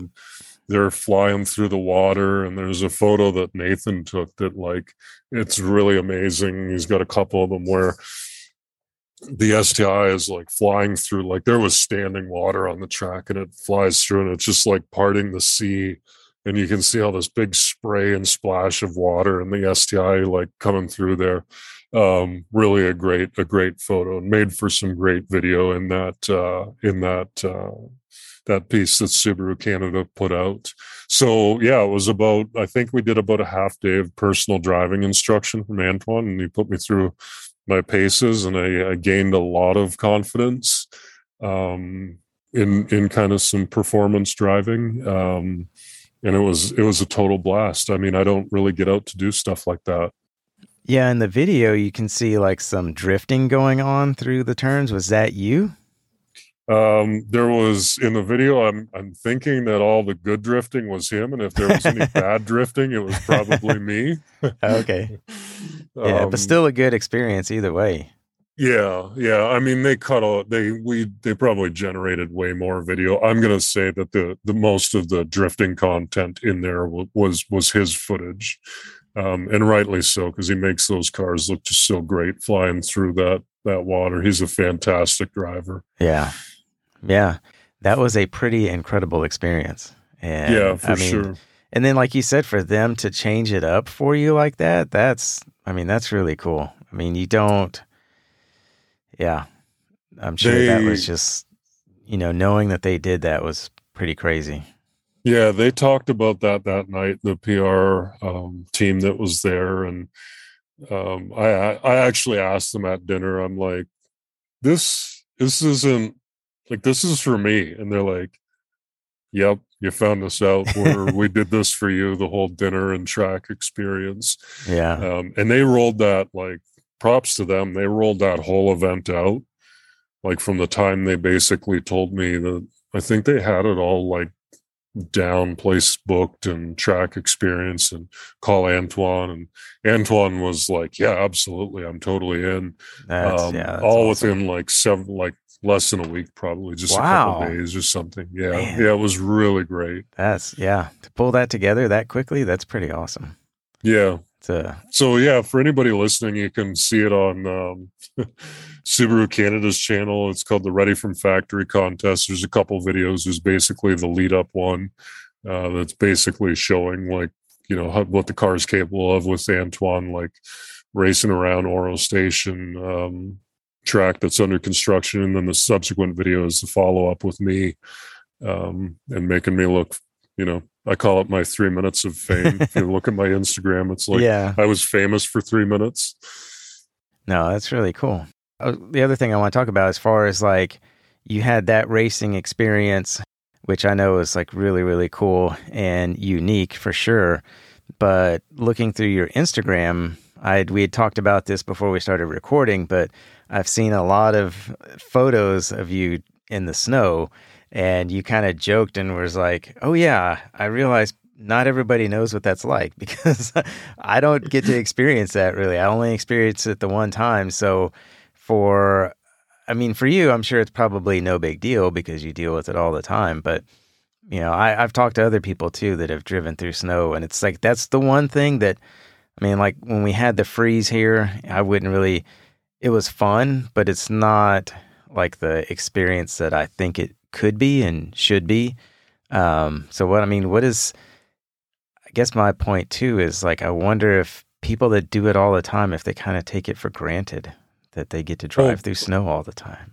oh, probably. I mean, here in southern Ontario, like where I live in Niagara, we don't really get winters the way that we used to um, we do get you know fairly significant snowfalls at time but sometimes it gets above above freezing and then it goes away after that you know and you're back to like yeah. plus five degrees or whatever. And and so i try to get out when you know once in a while. I, I didn't really take the sti like i drove it in the winter last time last year um, but I had my Impreza at the time too, um, which I would take out more just because it was my daily and yeah, um, you're just the, in it more.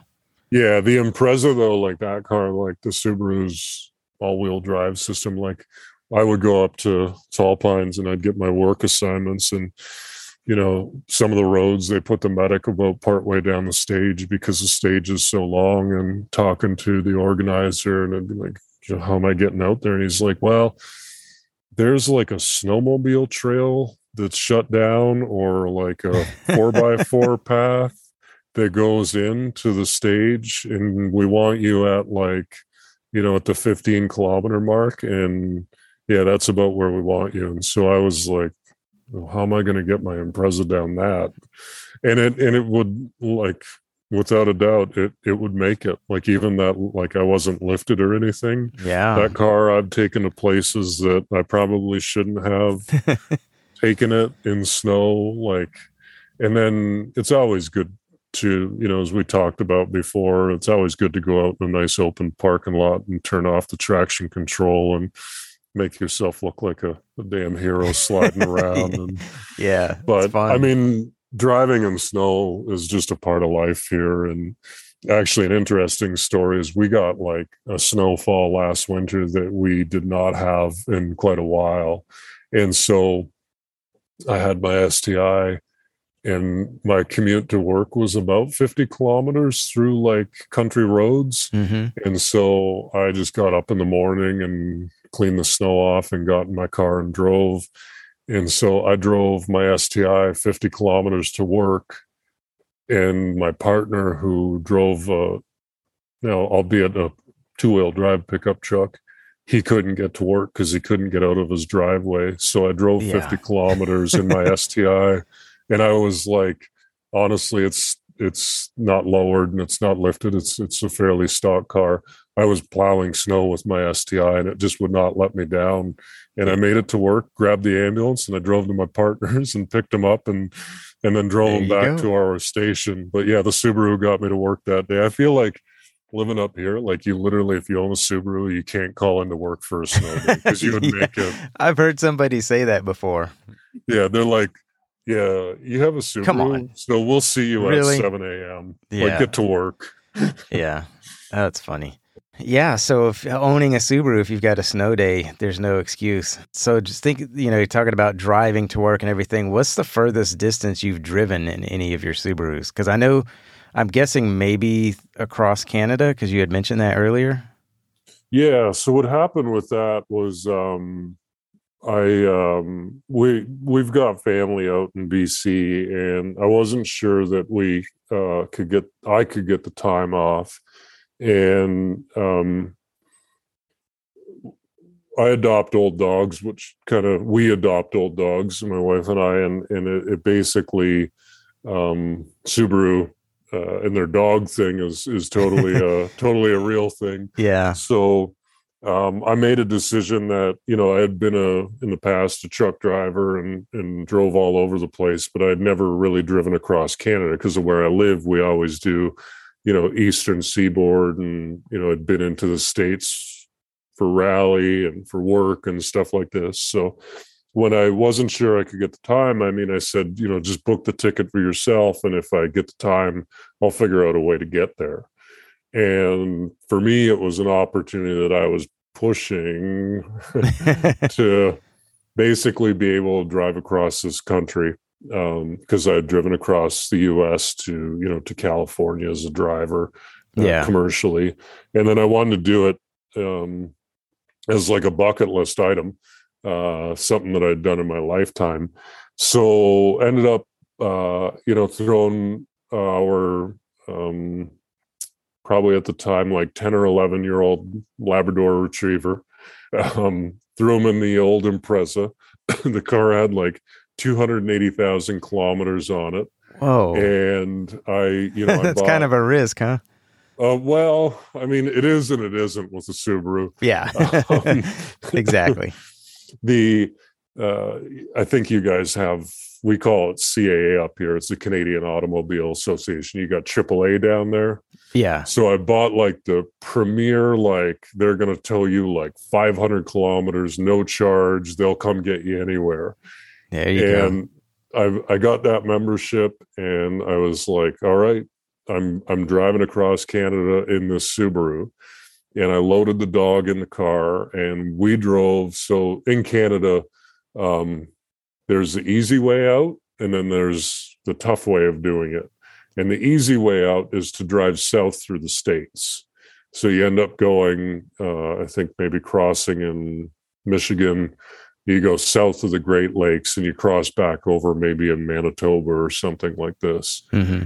and it was a, a definite decision that i was not going to do that yeah. I was going the northern route and I was going over top of Lake Superior.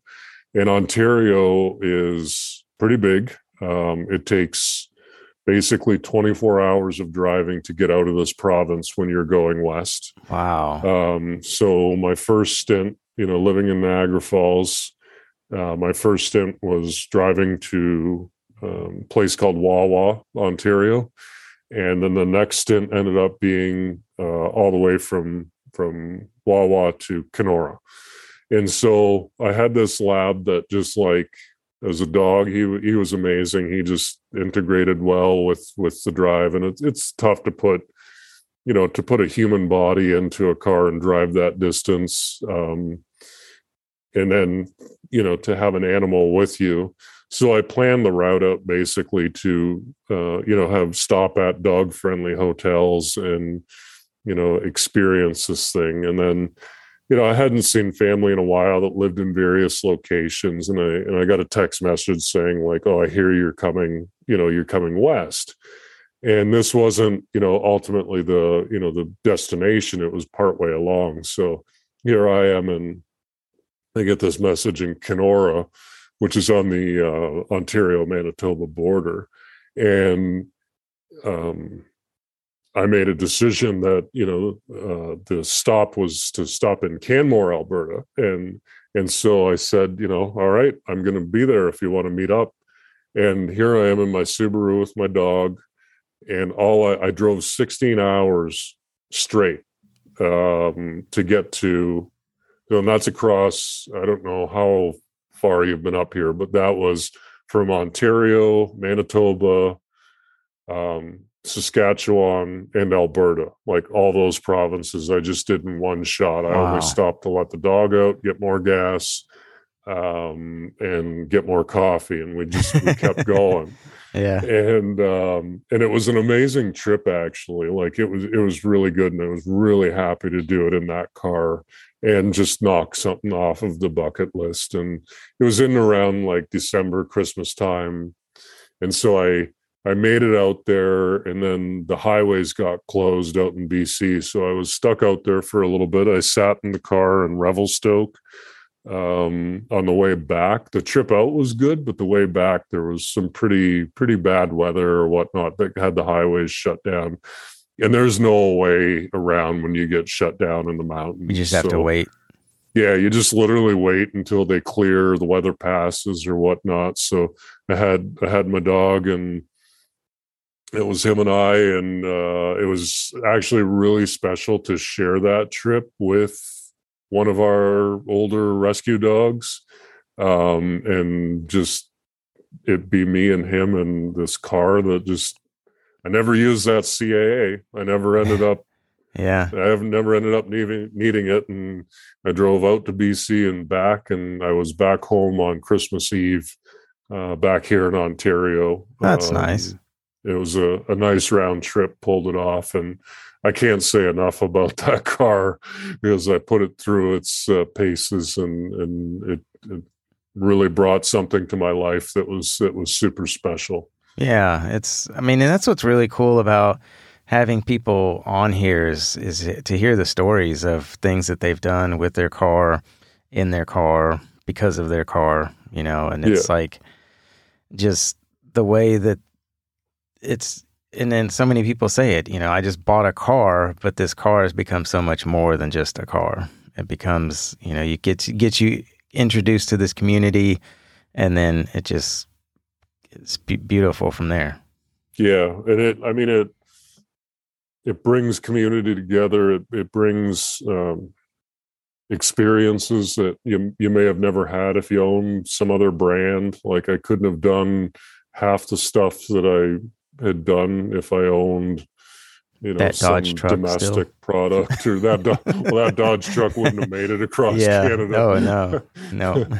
so it yeah, it worked out super super well. Um, and I've got my STI now, and I've got my my Forester that I'm gonna you know get all. It is fixed up. I just got to get it back to uh, you know lifted or at least at standard stock height yeah. put some skid plates on it. The STI, um, I've started um, I've started taking out and doing some lapping with, just kind of trying to challenge myself and beat my own time on on some driving on the track. But um, you know, a lot of people expected me to go by that World Rally Blue uh, STI, and um, the STI is not named not named Pearl, but uh, she is that color.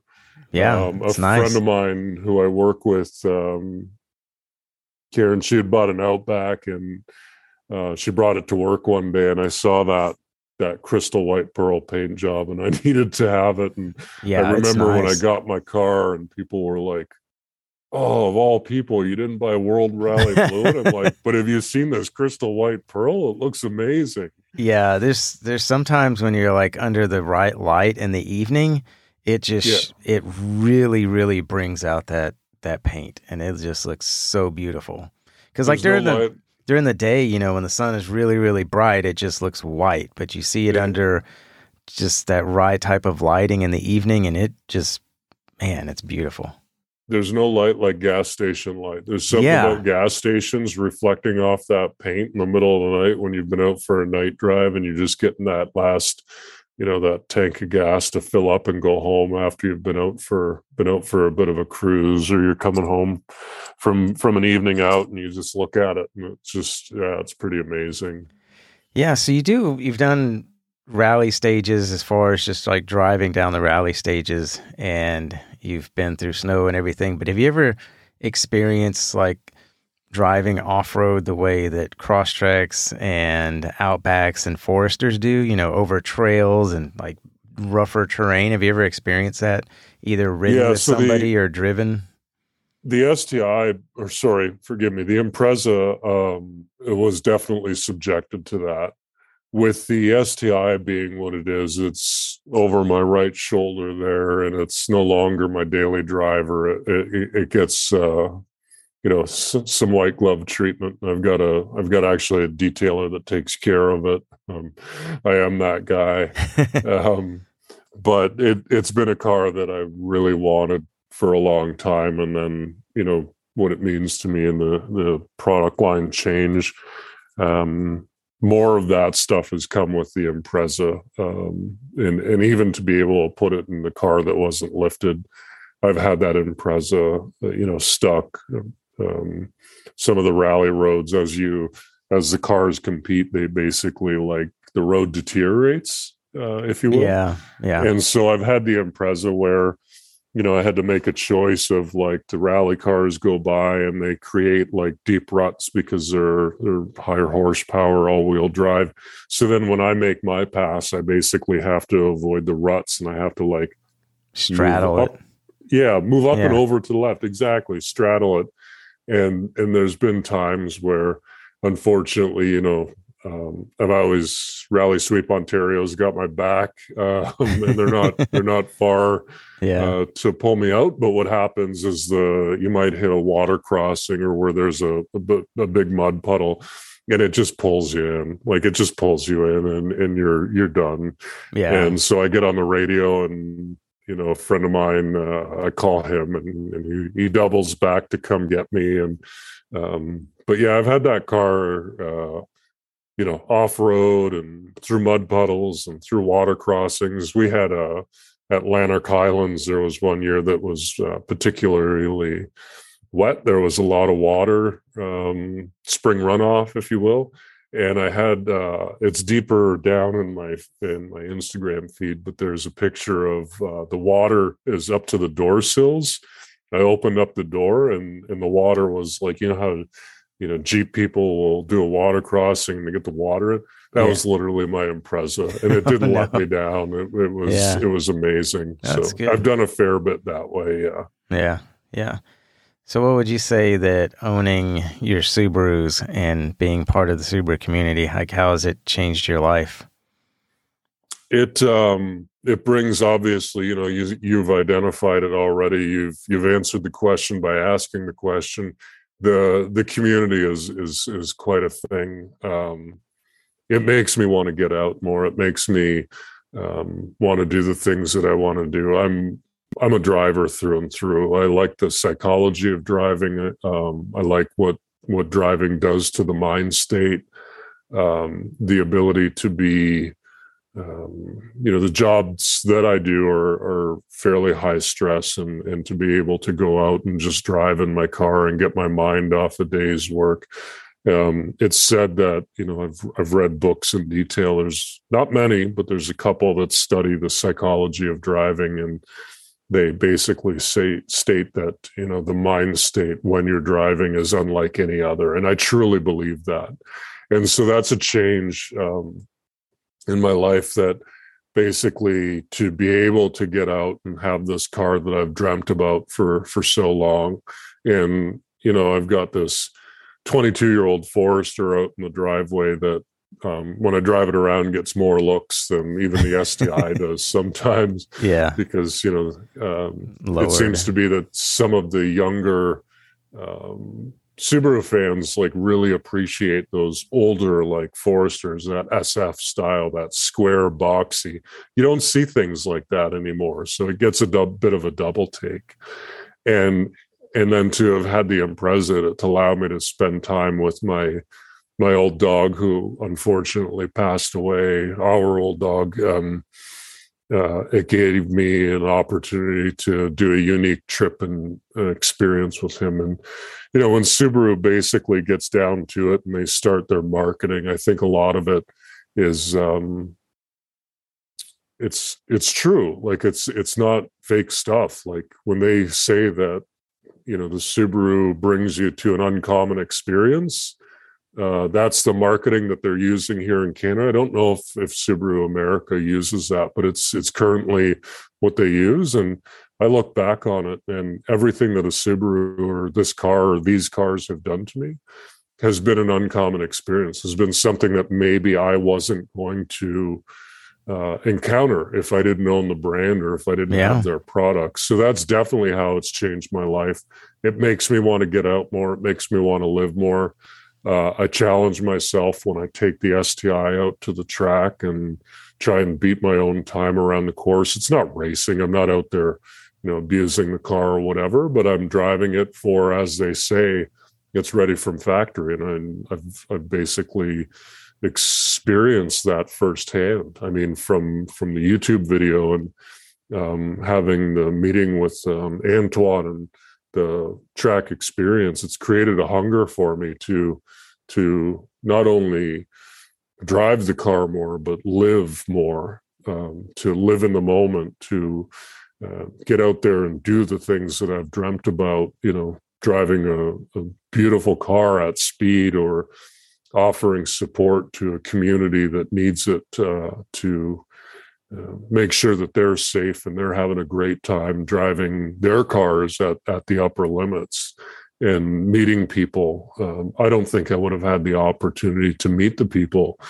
uh, that I have if it wasn't for owning this car. And when I had to, you know, find a fast fix and something that was reliable and drive uh, you know have a daily driver but then could go and chase rally cars through the woods and meet people and then have this experience uh, i don't think i could have done it with another platform and and basically that's you know in a nutshell could talk about all night about it how it's changed my life but that specifically is what it's done for me it's put me more in the moment it's allowed me to spend the last uh, years with a dog. It's allowed me to visit family on the other side of the country. What else can you say has done that for an individual? Yeah, yeah, it's uh, it's definitely owning these cars and being part of this community. It just brings something, like you said, uncommon and unexpected because a lot of people, I think, buy these cars and they just think they're buying their next car and then next yeah. thing you know, six months later, a year later, you, you look back and you're like, what was I doing with my life before this? And I couldn't imagine it being any different right now. And I couldn't imagine not having this car and not being in this community. Yeah. The only thing that comes of it that, uh, you know, I mean, you, you get the Subi wave. Um, I think yeah. what what ends up happening is like I think I was driving around in my Impreza doing the Subi wave, and and uh, you know nobody would it was just an impreza and you might get the odd one back and then yeah. all of a sudden i'm out in this sti and like other wrxs are you know giving you the subi wave or whatever I, I find i give it back and there's probably like you know 70 year old woman driving to the grocery store. It was like, why is that guy waving at me? Yeah. I'm, I'm just trying to drive Yeah. my Crosstrek. And I'm like, but you have that. Um, I can't remember the name of the color color of it, but it's up. And if it's, I think it's available in the states, but it's like a bluey gray. I Oh think yeah, they call it Cool gray khaki. khaki gray or Yeah, something cool- like this. Cool gray Yeah. khaki. Yeah. That's the one. And like I see those go by or the orange ones, and I'm like totally stoked to see these cars. and you wave, and it's like some guy, and he's like, Why is that guy waving at me? And I'm like, Because you own. Like, do you yeah. Do you know know what you you have? own? Yeah, I know. I think that too. It's But I think, you know, for like you said, you buy this car, and I mean, I only bought it because I needed something reliable in my mind. Um, I needed something that was easy to commute in, and I wanted something I could use at the rally. And here I am sitting with a guy on a podcast from Houston talking to him about these really special cars, yeah. listening to all your all your episodes or as many as I can, like that. I don't know that that exists anywhere else in in the automotive world. Yeah, and you're way up there in Canada. Yeah, and Eh? it's it's good. Yeah, yeah. I now I'm self conscious. How many times have I said "a" in this I, podcast? I don't know that you have. So, Yeah, I- yeah. We're near the border, so I think we're pretty much considered Americans. well, I want to say thank you for taking the time to to do the podcast and for you know sharing your story. I think what you're doing out there, being able to use your what you were already doing as a career to now be out there on the stages for all the drivers and co-drivers and just people in that rally world. You know, I think that's pretty amazing what you're doing. Yeah, it's it's pretty special, and I really hope that there's an opportunity for you and I to meet up at a rally, maybe down in the states at some time. And you're welcome to be my driver anytime. I don't get to work at the ones in the states, but um, basically, I'm limited to to Ontario at this point. But Okay. I, I go down there, and if I can do anything like spectate or haul a couple cars out west or something, whatever level I can be involved at, I'm always happy to. Um, Yeah. And and get out there and do that. So yeah, yeah, it'd be good if you and I could socialize face to face at some point. Yeah. Um, get out there. Yeah, I know. I want to try to meet as many people as I can. So, I don't know off the top of my head if there's any rallies around you, but we'll look at that and, and see where we end up. yeah, sounds good. I did want to say one more thing. I know you had mentioned the uh, most recent episode. You were saying Wraith Trek, but it was Dark Wraith. They're Oh, both dar- oh, my bad. they're both Wraith. I'm so sorry. There's some. Yeah. There's a couple wraiths. Am I right? Am yeah, wrong there's or there's a Wraith Trek. He was episode three, and then there's Dark Wraith. So okay. you I did stand you half of corrected it right. yeah, my apologies to them both. I, I do follow them both, um, and they both respectively have amazing cars yes. um, and and very very very interesting people to uh, to have had on the podcast. It was it was really good. Yep. You're bringing Thank a you. community together, man. Thank you. Yeah. Well, you have a good night, and uh, again, it was great having you on and talking. Yeah, if anybody wants to ever get in touch, I'm Rally Medic on Instagram. I'm always happy to talk if you're in the area. Um, that's always a thing. So yeah, really, really cool, and I appreciate the opportunity uh, just to talk with you tonight, and we can talk again in the future, man. Yeah, sounds good. You have a good one. And you. All right. Thank you so much for listening to another episode of the Subi and You podcast. If you're not doing so, go give Justin, aka Rally Medic, a follow on Instagram and show him some Subi love. I'm also going to put the link for his YouTube video that he talked about in the episode notes, so you can check that out as well. It's uh, it was pretty cool seeing that he had shown it to me a long time ago when we first started talking about him getting on the podcast. So go check that out. Go give him a follow. And thank you all again so much for listening and for supporting the podcast. Hope you all have a great week. We will see you on Wednesday for the Subi Scoop. And then another episode next Monday, of course. Getting even closer to episode 100. So we'll be there soon. Talk to you later.